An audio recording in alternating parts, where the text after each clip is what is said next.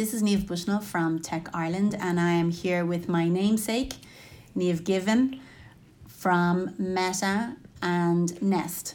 And Niamh is here in Dublin at Inspirefest. She's normally based in a couple of different places, it sounds like in Asia, and we'll get into that in a minute. Uh, we met a couple of years ago in Shenzhen when Niamh showed me around some of the work that she was doing with PCH at the time, and it was really great to see what was going on there and to learn about what Niamh was doing herself. And that's really what we want to dive into today. So, Niamh, first of all, welcome to the Tech Ireland podcast. Thank you, Niamh. It's great to be here.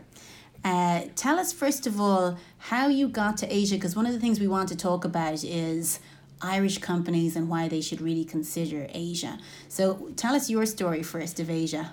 Um, yeah, so actually mine started in university and um, I can remember sitting in a strategy class and the lecturer going, um, what's happening in China is going to transform how business is, is happening today and it's a, a region that everyone here should be conscious of. Um, and it wasn't a country I'd ever considered really as I hadn't been outside Europe at that stage. And um, but then I went on my search for my business for a graduate role, and uh, I saw a job for a business graduate position in Shenzhen with a, a small Irish supply chain startup at the time, PCH, and um, that those words just resonated with me. I connected the dots and uh, and applied for it. Didn't expect anything to come out of it. Didn't even know where Shenzhen was at the time, really. Um, and then never looked back from then. Met with the team, met with Liam Casey, and uh, hopped on an airplane and uh, haven't looked back. That was fifteen years ago. Wow. Okay, so you went there sight unseen, and then said, "Hey, this actually can become home for me." Yeah. No, it's like Shenzhen as a city developed so much while I was there. I lived there for ten years, and um, just incredible to see the development that happened, what changed in the manufacturing and supply chain side of things while I was there. And also getting to work at the cutting edge of, I was working with clients with the likes of Apple, Amazon, Microsoft through that entire iPod, iPhone, iPad boom. So just getting to see how we interacted interacted with technology, how it changed throughout that time and and we also got to work a lot with hardware startups as well while I was there and getting being able to bridge that gap for people who had never been to Asia before and helping to enable them to create their dream to get product to market into the hands of consumers was just a, a phenomenal experience. Wow, it sounds like you were doing a lot of new things and learning as you went. Yeah, and that's the thing and I think that's the thing in China as well. There is it's just it's a constant learning and changing like they've completely skipped the laptop desktop kind of uh, era. They went straight to mobile phones when i had my own uh, online startup in in china as well myself. Again how they interact uh, with an e-commerce store is just so different and the volume that they do and the infrastructure that they have to um, ship product all over china at such speed is just it's incredible. Wow. Okay i want to dive in more into that because I know there's lots of startups out there in Ireland who are curious and interested in the markets that make up Asia, right? China obviously being the big kahuna in there. Yeah. Um, but are also kind of concerned about doing it. So we, let's dive into that. But first of all, give us the what happened next after PCH and where you are now. Bring us up to date. Um, yeah, so got a lot of opportunity at PCH to do a lot of different thing and it, things, and it opened up a huge amount of opportunities for me. So, um, I'd already been mentoring um, on some startup accelerator programs for Nest, which is a venture capital and innovation platform in Hong Kong, and been on panels with them and got to know them. And so they were starting to expand outside Hong Kong into Southeast Asia, uh, Middle East, and Africa. They were working in different verticals than I'd worked in before. Uh, previously, I'd been all hardware, whether this was fintech, health tech, smart cities, and really looking at cutting edge technologies and how they were changing the way we live and work today.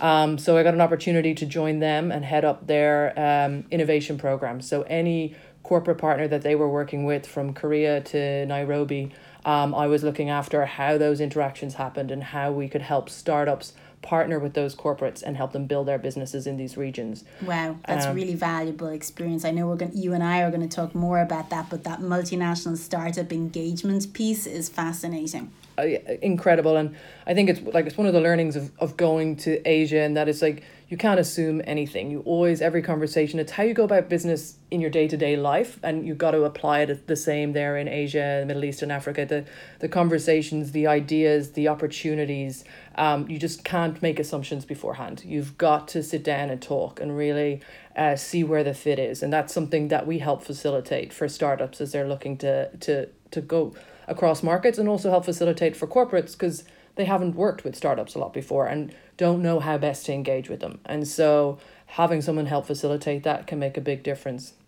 But what we also found was that in a lot of these ecosystems, there was a lot of different things happening. The government was doing one thing, universities were doing another, uh, corporates were doing another, and there was no neutral place to bring everyone together. Right. And that's where the concept of Metta came together, and that's our community for uh, innovators. And that's where the power of connections really comes together and bringing all those different stakeholders from the ecosystem together into one location uh, and it, making it a, a neutral place where you can have the head of innovation from two different competing banks uh, being able to talk about what that we can do to make fintech and make banking better for our consumers. And so creating that neutral area where people who normally wouldn't meet each other get to get together and talk about uh, innovation and how it can make an impact. Yeah, and I think you know that's absolutely a strategic direction for Tech Ireland in the future is because we're tracking multinational product companies that have a base in Ireland. We're tracking all of our product innovation companies that are startups. So learning from you and getting some ideas from you in terms of how we can better engage those two sides is something that we shall talk about and on. But um so so so that's what you're doing now.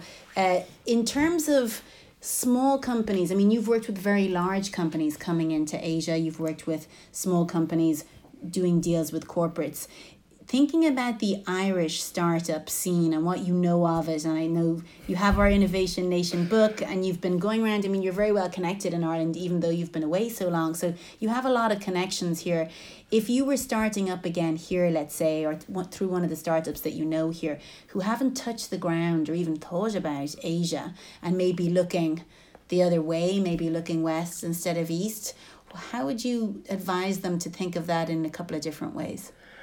Um, yeah, and this is no simple answer to this, I think, um, but first you need to be ready okay? So you're if you're going to scale across into uh some in a market like asia where the the region has so many different local markets you need to be ready for it and you need to have your product at a stage that you're ready to show something and then you can adapt it to the different markets. Okay. Um, if you go too early and you're still got so many questions, you will end up in a spiral of redeveloping, trying to change it for Thailand versus Indonesia versus Hong Kong and China in itself is a complete other uh, market to take on. So I would really recommend them make sure that you're ready, and mm. then it's about you need to. So you've done your homework. You've done your homework. You've kind of picked a country or a couple of countries to go after, and why? Uh, yeah. So I would also say yeah when you like let's say somewhere like Bangkok today is a really great great place to base yourself for looking at Southeast Asia. It's got a it's a good sizable market to test in, um, and then also good access to the region around.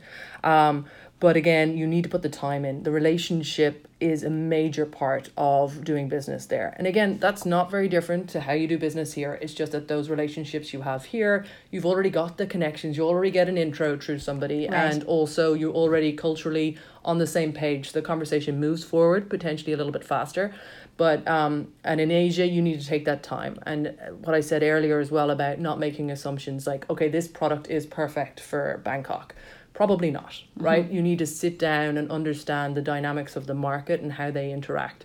Um, like even if you take something like e-commerce in China, it's so much further advanced than somewhere like Thailand, right? Thailand still is only a very small percentage of online retail is actually done uh, is on is online. A lot of it is still brick and mortar. Um, whereas in, in China, online is, is so much more uh, uh, advanced. So again, you need to spend your time there, understand the market, and make those connections. And the big thing though is that, uh, you know, through the Irish network, there's typically great connections that can be made, and people are very, very open to to giving people opportunities to do that. And I think it's um, the more support that startups here can get in helping them get out to, to Asia and do that initial sort of research, research trip, meet and uh, check with, work with a few corporates to kind of get an understanding of their needs and, and the consumers in the market um, the more successful our mm-hmm. startups will be going overseas as well to the to the region. Okay, so that brings up a couple of questions for me. One is talk a little bit more about the Irish networks because people here may not know how strong they are and where they are.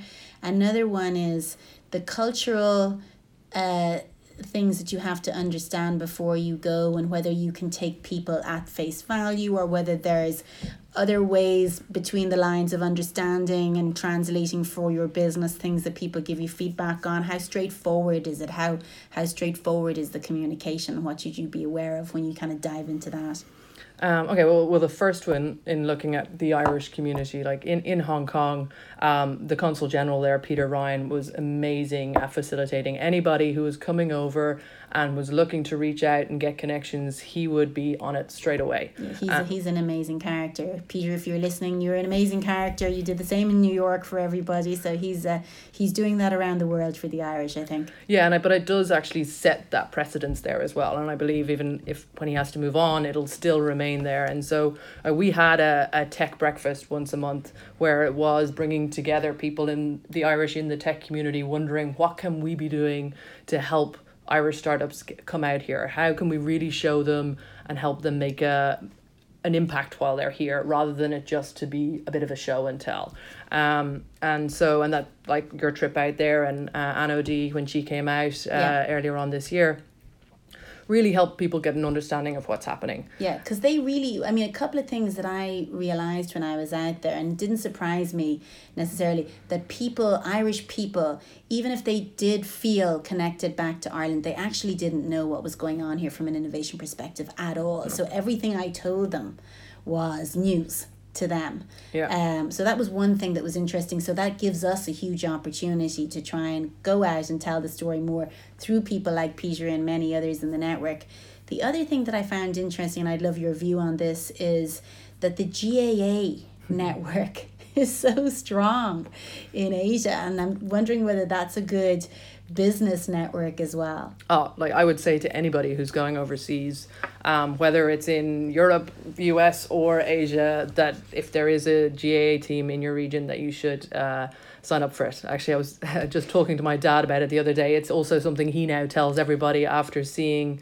Uh, like how beneficial it was for me even out there. So when I, I landed in Shenzhen, it was the first year of the Asia Gaelic Games, right. and uh, Shenzhen had their first. They had their men's team, um, but there was no women's team. So I ended up playing with Taiwan.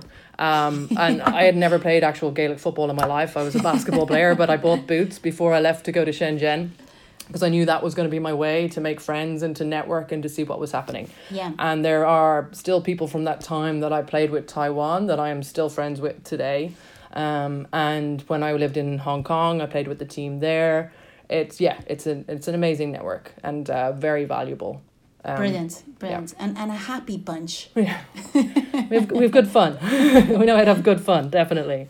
Great. Yeah, and I guess something you said earlier around uh, the culture and how you interact uh, in Asia, and you know, a lot of people are very concerned that there's yes, there's definitely a a, a culture of not wanting to say no to someone and always wanting to uh, facilitate people, even if it's something that really they can't do yes. right and so that's yeah. one of the the biggest things that you need to to look out for but the thing about it is they're not doing it in any malicious way and it's something that you need to just always question mm-hmm. Uh, just keep asking how you know and the, and they're happy to say oh well and when you can talk through it and if you see there's anything that you think is actually stretching things if you've got that open trusting relationship with them then you'll figure out a way around it um, because one thing that everyone I met with there is just their creativity in finding solutions is also phenomenal. So maybe they can't do it for you tomorrow, but they'll have figured out it out for you in two weeks' time.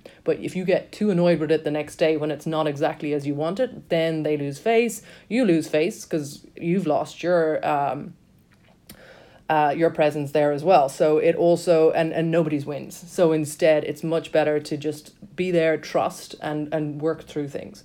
And in some ways, some of the um, some of the business deals that haven't gone as well for for me and, and my and my partner over there um, has been actually working with other expats out there rather than working with actual uh, companies in China or Hong Kong or Southeast Asia. So Okay. you know, it's but it you've got to you got to put the time in. You Yeah, gotta you Make gotta the mistakes as you go as well, I guess. yeah, like a lot of the time you're pushing boundaries, you're doing something new, and you know the, the answer mightn't be there straight away, but you've just got to work together as a team to get where you want to go. Yeah.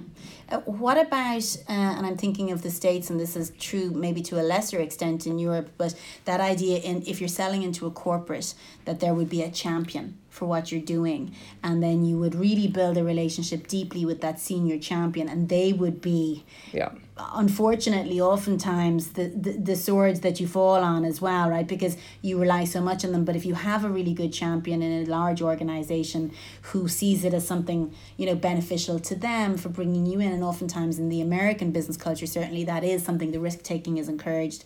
How does that parallel over to china? So what's interesting there is that champion that you need typically needs to be at the most senior senior level of the organization. So even when we work with uh with corporates as Nest, we need 100% buy-in from the CEO or the president and like I've sat down opposite the president of Bangkok Bank and talked to them about how we were going to integrate startups into their business. okay. And without that senior level buy-in and like at the very very top it's very it's a lot harder to get business done. okay And so, but obviously you need that senior level buy-in and then you do need the other stakeholders along the way, but having that senior senior level buy-in will help facilitate things. And Okay. so, and that's one of the reasons why even corporate accelerators and that work so well out there because getting that access to the top is so difficult, right? Yeah. And so um that helps uh fast track the process. Like it's doable. You'll still get there and you'll just have meetings and